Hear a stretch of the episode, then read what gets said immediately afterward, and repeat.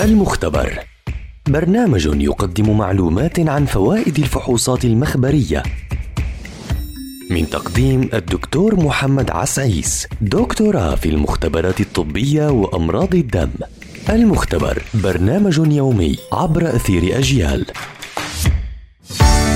أهلا وسهلا بمستمعي ومستمعات أجيال عبر منصاتها المختلفة. ما هو المقصود بالفحص الطبي الشامل؟ يبلغ عدد الفحوصات الموثقة عالميا قرابة الثمانية آلاف فحص مخبري متنوع حيث تلعب هذه الفحوصات دورا محوريا في التشخيص والعلاج ومتابعة الأمراض. تنقسم الفحوصات الطبية إلى قسمين فحوصات طبية روتينية وفحوصات طبية متخصصة.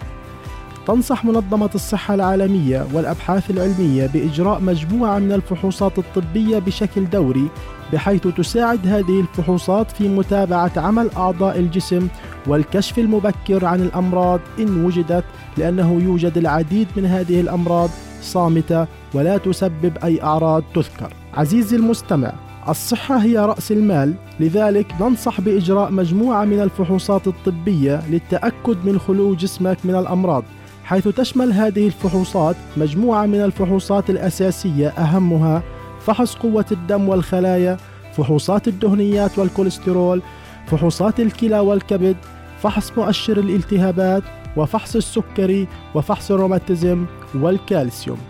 كما وتنصح منظمة الصحة العالمية بإجراء فحص سرطان البروستات للرجال فوق سن الأربعين بشكل سنوي أيضا في حالة النساء فوق سن الأربعين تنصح منظمة الصحة العالمية بإجراء صورة الماموجرام للكشف عن أورام الثدي وفحوصات هشاشة العظام ومؤشرات أورام الثدي والرحم.